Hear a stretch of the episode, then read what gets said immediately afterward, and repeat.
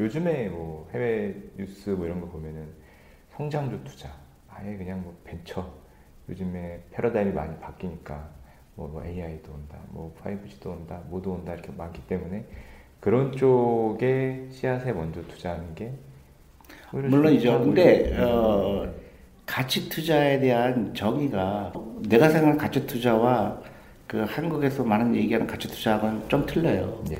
그러니까 가치 투자라는 거는 가치를 두고 투자 결정을 한다는 얘기죠. 근데 그 가치가 뭐냐?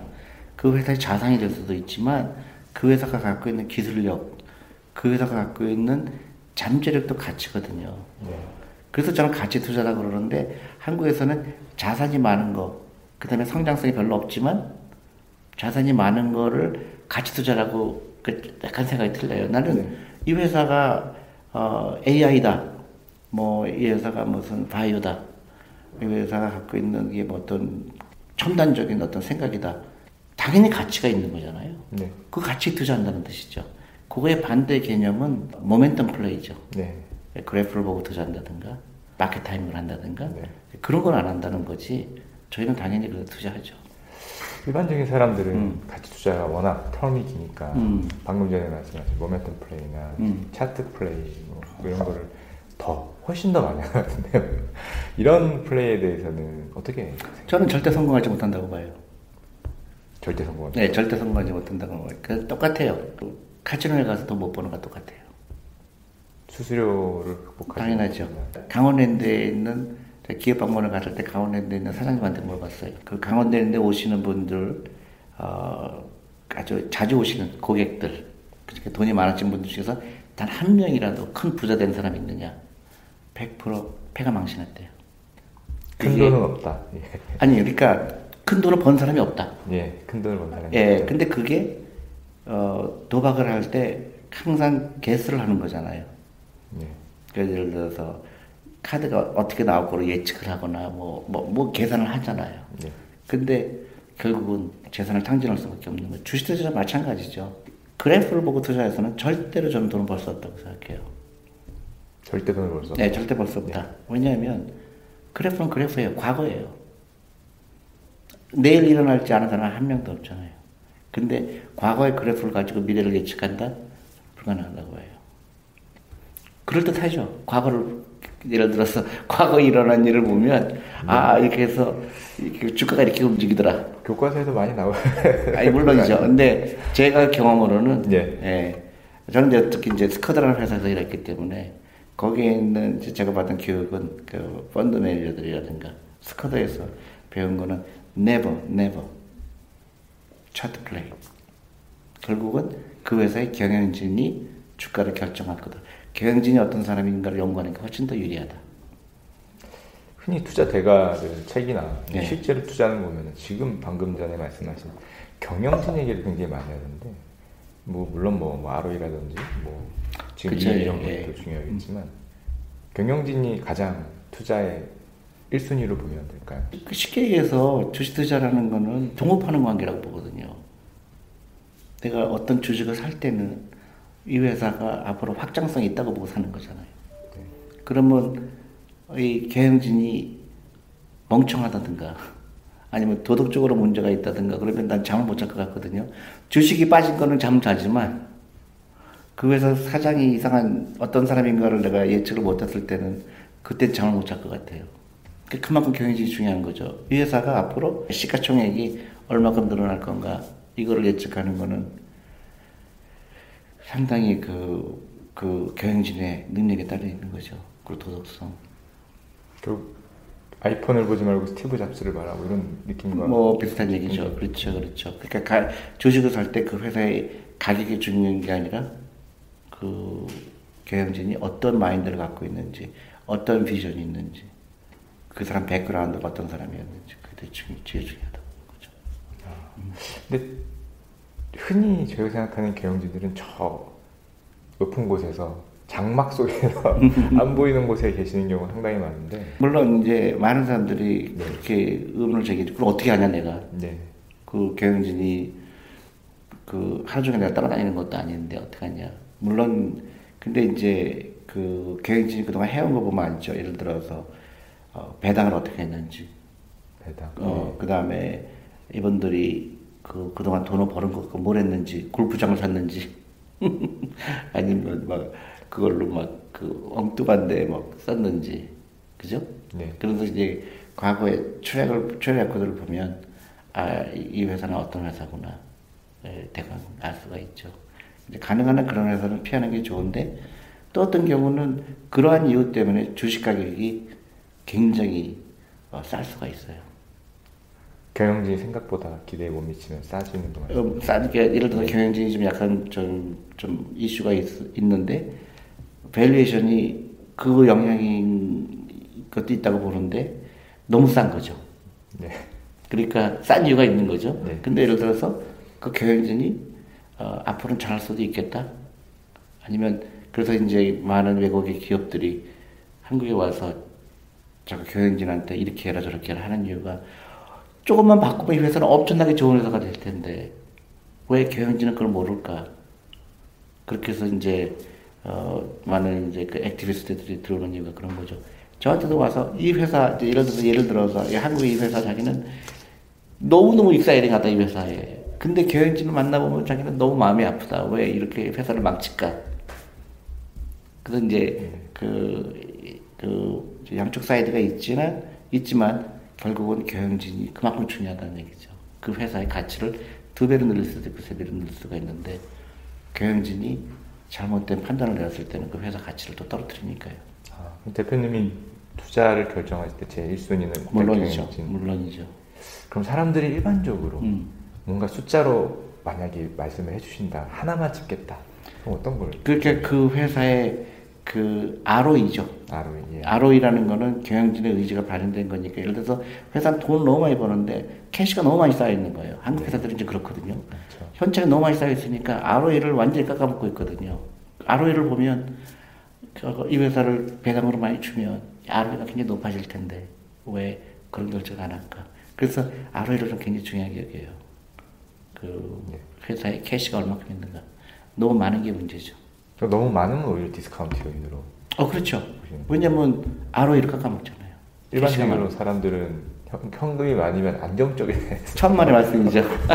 천만의 말씀이죠. 더 좋은 회사라고. 아니죠. 거꾸로죠. 회사가 캐시가 지금 한국 회사의 가장 큰 문제점이 캐시가 너무 많아요. 그렇죠. 캐시가. 예, 예. 네. 그러다 보니까 ROE를 깎아먹죠. 그 돈으로 어, 차라리 그 돈으로 굉장히 그 부가가치가 높은 데로 투자가 되거나 아니면 배당으로 줘야죠. 그래서 회사를 가볍게 해야죠. 그래서 ROE라는 거는 뭐예요? 저희가 돈 버는 거에 자본금에 나눈 거잖아요. 네. 근데 자본금이 너무 커진 거죠. cash가 너무 쌓이다 보니까. 네. 그러니까 그 그런 거를 어, 미국 회사들은 굉장히 영리하게 어 그 하니까 그리고 주주들이 그런 걸 계속 challenge 하는데 한국은 어, 옛날에 유보율이라고 있었어요. 그, 그 cash가 쌓이면 쌓일수록 좋은 거라고 그래서 네. 예, 이제 그게 아직도 그렇게 말해요. 아 그러니까요. 그게 이제 좀전좀 잘못된 판단이라고 생각하죠. 투자할 때를 찾는 것 자체가 능력이다 그렇게. 투자할 때 찾거나 배당을 많이 하거나. 어, 그렇죠. 그러니까 그 경영진이 그 현, 현금을 어떻게 이용하느냐를 보고 간접적으로 이 회사 경영진이 똑똑하냐 아니냐 알 수가 있죠. 대표님, 제가 뭐 다른 사람들 대표해서 질문 드리면 우리나라 그 투자자들이 개인들이 특히 코스닥을 되게 좋아하는데 음. 아무래도 코스피보다는요 변동성이 아 그래요? 코스닥 시장을 이렇게 보면은 아 진짜 너무 활력이 좀 없는 음. 것 같다. 너무 잠 잠겨 있어도 너무 오래 잠겨 있는 것 같다 이런 느낌을 많이 받는데 코스닥 시장을 좀 어떻게 보시는지. 글쎄요, 그 코스닥 전체가 어떻다고 좀 평하기는 좀 제가 그 모든 회사를 다 아는 네. 건 아니니까. 근데 어, 분명히 그 중에서도 이제 어, 좋은 주식이 당연히 있을 거고요. 근데 어, 코스닥의 가장 큰 문제는 어, 아까 나온 얘기지만 경영진의 문제인 것 같아요. 경영진이 확실하지 않고 좀 그렇죠. 신뢰감이 떨어지고 신뢰, 그렇죠. 신뢰감이 예. 이 경영진이 이 그 정말로 주주의 가치를 얼마큼 알고 창업을 했는지 주제 가치를 얼마큼 중요시 여기는지 그런 면에서 아, 좀 부족해요. 그래서 좀 주식 고를 때 굉장히 어, 더한 번 더 그러니까 코스피에 비해서 한 번더 어, 체크해야 될 부분이 있을 것 같아요. 그럼 일반적으로 개인들이 오히려 돈을 벌기 더 어렵다라고 그 그러니까 더 좋은 회사를 찾기가 쉽지 않다. 예, 예, 그렇게 생각해요. 그러니까 특히 이제 바이오 쪽 주식이 좀 많잖아요. 거기서 네. 거기요. 근데 어, 정말 그 어, 바이오를 정말 이해를 얼마큼 하고 있는지 어, 그 그런 면에서 좀그 회의가 저도 쉽지 않거든요. 저도 바이오 쪽은 잘 모르니까 우리 회사 애널리스트들하고 많은 의논을 하지만 그래도 어 그런데 시가총액이 너무 많이 늘어났잖아요. 네. 그러니까 사람들이 아직도 그 진짜 그, 그 위험성에 대해서 알고 있는지 그런 면에서는 좀 코스닥이 네. 그런 어, 경영진의 그런 뭐라 그럴까요 자질자들은 그렇지만 그 quality라고 그러는데 그 quality of management라고 그러는데 모든 게 포함되죠. 이제 기업 지배 구조라든가 여러 가지 봤을 때 아직은 좀 위협한 게 많죠. 방금 바이오주 말씀해 주셨는데 네. 사실은 개인들이 가장 관심 있어 하면서 또 무서워하기도 하고 도대체 알 수 없는 게 바이오인데 덩치가 너무 커지다 보니까 아예 시선을 돌릴 수도 없는 것 같고 바이오주를 어떻게 대해야 될까요? 그러니까 저는 저도 개인적으로 내가 바이오에 관심 있는 건 너무 당연하죠. 네. 그 이제 그 앞으로 사람이 오래 살기 때문에 바이오에 대해서는 계속 그 사람들이 많은 돈을 쓸 거고 많은 부가가치가 일어날 거고 그건 그 당연하죠. 근데 어, 만약에 내 재산의 5%다. 그건 충분히 가능하다고 봐요. 네. 근데 한국의 만투자가들은 그냥 단숨에 큰 부자 되고 싶은 생각이 굉장히 강렬하죠. 그러니까, 그러니까 뭐, 1년에 5% 버는 거는 관심이 별로 없고, 그냥 다섯 배 오르는 거, 그죠? 그렇죠. 네. 네. 그렇게 되면 저는 그때부터 투자가 아니고 투자가 투기가 되는 거죠. 얼로케이션 이슈라고 봐요. 바이오는 당연히 투자해야 된다고 봐요. 그러나 그 다음에 바이오 투자하더라도 그 회사가 갖고 있는 어, 파이프라인이 얼마큼 있느냐. 그래서 이 회사가 목숨을 걸고 연구하는 게 뭐냐. 그게 하나다. 그럼 좀 투자 안 된다고 보죠. 그게 잘못되면은. 그렇죠. 근데 예를 들어서 연구진이 그런, 그런 그, 어, 성공할 수 있는 확률이 좀 높은 게 다섯 개 연구하고 있다든가, 열 개를 연구하고 있다든가, 그러면은 그런 거는 사도 괜찮다고 생각해요. 그래서 그 한국의 바이오에도 약간 그 업력이라 그러나요? 그 좀 긴 거에 투자하는 게 어떨까 싶어요. 좀 증명이 돼 있거나 파이프라인이 쭉 대기하고 그렇죠. 있는. 예. 그리고 이 회사가 네. 예를 들어서 과거 뭐 20년 동안 있던 회사다. 네. 그러면 훨씬 더 신뢰감이 가죠. 제가 조금 더 세밀하게 네. 여쭤보고 싶은 걸 평상시 여쭤보면 이제 겨울이다 보니까 분명히 배당주 얘기가 나올 거고 그런 사람들이 흔히 요즘 많이 생각하는 배당 업종이 은행들 워낙에 주가가 많이 빠져서 야 이거 은행 배당이 좋으니까 야 배당 때 이걸 샀다가 뭐 나가는 전략이라든지 뭐 이런 걸 굉장히 많이 생각하는데요. 일단 뭐 배당만 보고 사시는 사는 거를 어떻게 생각하시는지 알고 저는 그거는 항상 예. 저기 남들이 아는 거는 다 내가 아는 거 남들 다 아는 거거든요. 네. 그러니까 그런 방법은 어, 굉장히 그럴듯하지만 어, 절대 그 어, 단기적인 생각은 왜냐면 배당은 받을지 모르지만 주가가 반영하거든. 네. 예, 그건 너무 지극히. 지극히. 단편적이다. 그리고 그렇게 더못 번다. 그리고 두 번째로 우리나라 은행들을 보면 우리나라 금융도 마찬가지인 것 같아요. 아 돈은 정말 잘 버는데 뭐 PBR도 완전히 바닥이고 사람들의 주가도 완전히 내려가 있는데 이게 이제 이런 일반인들 저 같은 일반인들이 보면은 아 이게 싼 거 아니냐 이게 가치준가 이런 생각을 많이 하거든요. 근데 은행주가 그렇게 내려간 데는 물론 다 이유가 있긴 한데 우리나라 금융 섹터가 좀 전혀 역할을 못 해주고 있는 것 같은데 이쪽은 어떻게 생각하시는지? 그러니까 뭐든지 주식 가격은 미래를 반영하잖아요. 네. 근데 어, 한국에 있는 은행들이 어, 저는 계속 그 하강을 바꿀 수밖에 없다고 보거든요. 앞으로도. 네. 왜냐하면 어, 지금 옛날에는 고성정 있을 때는 그 돈에 대한 수요가 굉장히 많았죠. 네. 근데 어, 옛날처럼 그 돈을 은행 예금을 이취해서 은행에 돈을 빌려주는 게 그 모델 갖고는 서바이벌 못할 거라고 보거든요. 근데 아까 우리 펀드 얘기도 잠깐 나왔지만 네.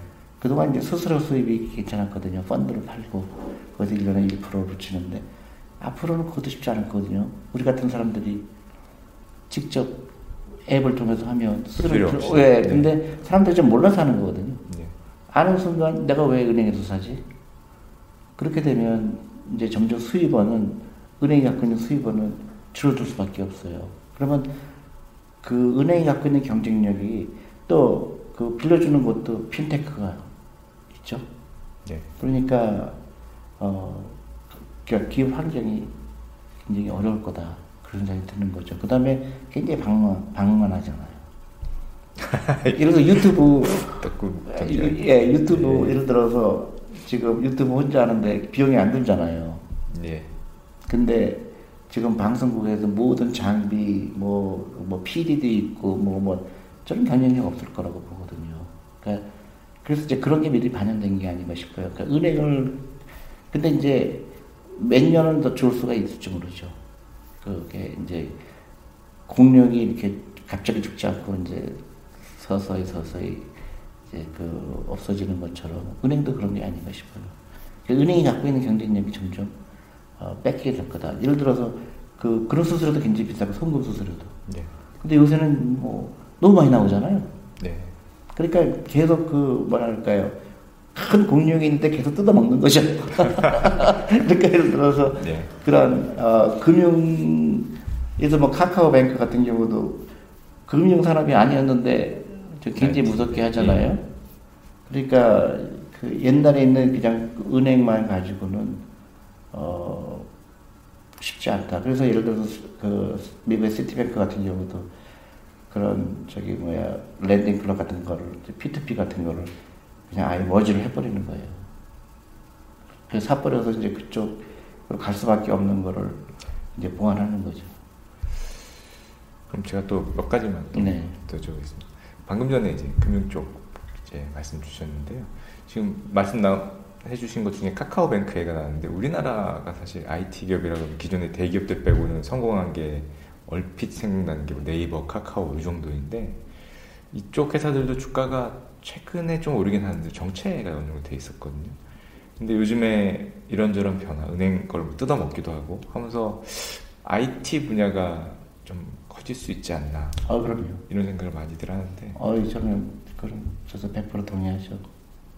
앞으로 이쪽에서 더 커질 어것 그렇죠. 그러니까 예를 카카오를 갖고 싶으냐 아니면 은행을 갖고 싶으냐 저는 카카오를 갖고 싶죠. 같고. 아 예. 왜냐하면 붙일 게 너무 많잖아요. 네. 그러니까 어, 확장성에 봤을 때 네. 은행은 확장성이 없다. 주식은 제일 좋아하는 게 확장성이거든요. 네. 그래서 내가 맥도날드가 1호가 열었으면 2호가 생기고 3호가 생기고 그러면 주식에 투자하는데 은행은 그 확장성이 없다는 게 가장 치명적인 것 같아요. 그러면은 산업을 보거나 기업을 봤을 때 일단 확장성과 제일 중요하다고 보죠. 제일 또 중요한 예. 근데 예를 들어서 확장성은 좀 다른 기업에 왜 덜하지만은 배당을 많이 준다든가. 네. 그래서 통신 사업이 저는 그게 제일 중요한 거라고 보는데요. 통신 사업 같은 경우는 어, 그렇게 막 10% 20% 늘어날 수가 없죠. 그렇지만 네. 캐시카우잖아요. 네. 그러니까 그런 주식을 사면 돈은 계속 들어올 거고 그리고 그 그거를 배당금으로 주면 그것도 좋은 투자 방법이죠. 저는 그 미국에서 뉴저지에 살았거든요. 항상 제가 생각한 게 제일 좋 갖고 싶은 주식이 뭘까. 내가 매일 뉴욕까지 다리를 건너거든요. 뉴저지에서 뉴욕까지 갈 네. 때. 근데 그게 무지하게 비싸요. 한, 한 2만 원이에요. 한 번 건너는데. 네. 내가 저 다리를 갖고 있으면 얼마나 좋을까. 그죠? 자, 이 세상에 좋은 게 없잖아요. 가끔 예, 가다가 페인트만 좀 칠해주고. 워런 버핏이 그런 주식을 좋아해요. 네. 그러니까 굉장히 어, 예측이 가능하고. 그 다음에 그, 누가 카피를 못 하잖아요. 다리를 또 세울 수가 없잖아요. 네. 그, 그런, 어, 그런 주식을 찾는 노력이 필요하죠. 근데 이제 요새는 그런 카카오 같은 경우는 저는 그런 다리를 하나 갖고 있다고 보거든요. 아. 그러니까 뭐 붙이기만 하면 예. 되고. 근데 이제 그건 이제 개인진이 얼마나 잘- 예, 예. 그거에 있을 있지만, 아, 그렇지 않은 기업은 확장성이 없죠. 그 보링하죠. 근데 우리나라 기업들은 대부분 제조업이 많지 않습니까? 그럼 확장성이라는 측면에서 상당히 불리할 것 같은데. 불리하죠. 미국의 기업하고 똑같죠. 예. 미국도 예를 들어서 미국의 자동차 산업 같은 경우 죽었잖아요. 철강 산업. 네, 죽었죠. 그러니까 그런 거 투자하면 안 되죠. 아, 근데 우리나라 기업들이 대부분 제조업인데 또 너무 확장성을 위주로 보면 사실 투자할 곳이 또 너무 없는 게 아니에요. 아, 저는 그렇지 않다고 봐요. 그러니까 그래서 뭐 요새 엔터테인먼트 그것도 뭐 케이팝 있잖아요. 네. 그런 거 그다음에 여행, 서비스 업종, 그다음에 금융 뭐 예. 많이 생기겠죠. 리피드빌 생길 거고 그런 뭐 아까 얘기했는 플랫폼 같은 경우 네이버도 있고 카카오도 있고 물론 미국처럼 다양하지 않죠. 미국은 저는 너무 비싸요. 너무 비싸다. 네, 너무 예. 비싸요. 그러니까 뭐, 뭐 아마존 같은 돈도 못 벌면서 저렇게 비싸잖아요. 예를 들어서 우버 예. 지금 많이 내렸지만 난 말도 안 되게 비싸다고 보거든요. 네. 그 에어, 결국 에어비앤비도 못했잖아요. 상장. 네, 못했죠. 근데 그런 거에 비해서 한국은 오히려 그 잘 고르면 좋은 주식이 많이 생길 거다. 아니 많이 있다는 거고요. 결국은 돈이 들어와야 또 그런 기업이 생긴다는 거죠.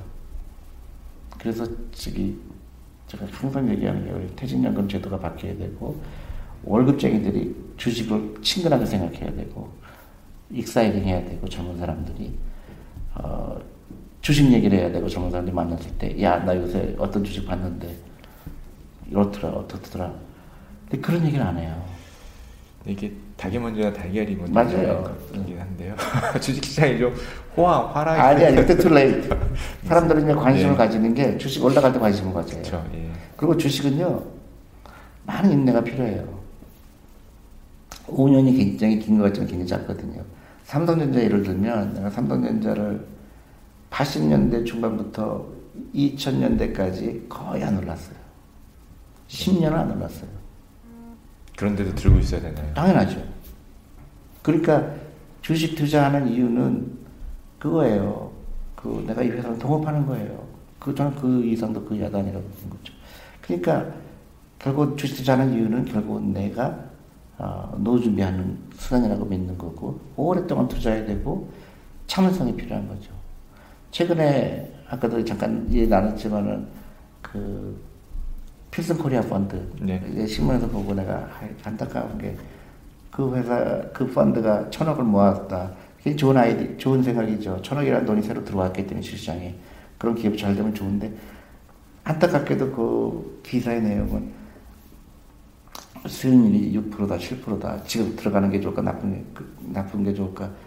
그래서 내가, 하, 결국은 또 그런 단기적인 거. 주식에 투자하는 거는 내가 20년 기다리니까 100배 올랐더라. 이래서 주식이 투자하는 거지. 여기서 5% 벌고 또 저기서 5% 벌고 이렇게 해갖고 그거는 투자가 아니거든요. 그럼 조금 수준이 낮은 질문일 수도. 네. 일반 사람들이 하는 질문을 잠깐 하나 들어보세요. 수준 낮은 질문은 없어요. 한 10년, 20년을 보고 굳게 마음을 먹고 들어갔는데 네. 한 6개월 정도 만에 50%가 됐다. 음. 마이너스 50%, 음. 마이너스 60% 이렇게 되면은 그래도 버티고 기다리고 아니요. 제가 그러면 그분한테 질문을 하죠. 이 주식을 왜 샀습니까? 산 이유가 있을 거 아니에요. 네. 근데 내가 연구를 해보니까, 그, 예를 들어서 뭐, 예를 들어 저기 뭐야, 예를 들어서 뭐, 어, 5G에 가는 회사다. 네. 내가, 내가 기술을 좀 안다. 보니까 이 회사 갖고 있는 기술이 엄청나게 좋더라. 그래서 베팅을 했다. 그래서 여기서 주식 하셨다. 근데 50% 빠졌어요. 그러면 더 사는 거죠. 단가를 오히려 물좀 어, 왜냐면 내가 그 엄청나게 좋다고 생각하는 사람들은 이해를 못하니까 팔아서 50%가 됐는데 야 웬 떡이냐 더 사르죠. 그러니까 샀을 때 이유가 대부분 분명 불분명해요. 왜 샀습니까? 그러면 아 그래 보니까 살 탐인 것 같다. 어떤 사람은 친구가 사라고 해서 샀다. 어떤 경우는 그냥 느낌상 좋을 것 같았다. 그렇게 산 사람들은 50% 빠지면 잠을 못 자죠. 야, 이거 큰일 났구나. 하지만 내가 그 회사를 잘 알고 투자했으면 50%가 왜 문제가 되죠? 가격이 보는 게 아니라 회사를 봐야죠. 보통 사람들 일단 회사에 대한 자신의 그 믿음이 그러니까 공부를 안 하고 산 거죠. 공부를 안 하고 샀고 그 다음에 너무 빨리 쇼를 보려고 그러는 거죠. 빨리 결정을 하려고 그러니까 내가 이 회사를 갖고, 있, 갖고 있으면 오랫동안 갖고 있으면 이 회사가 확장할 거라는 그런 믿음에 투자했으면 그런 의미가 별로 중요하지 않죠. 50% 빠진 주식은 너무너무 많아요. 근데 네. 나중에 지나니까 10배가 되는.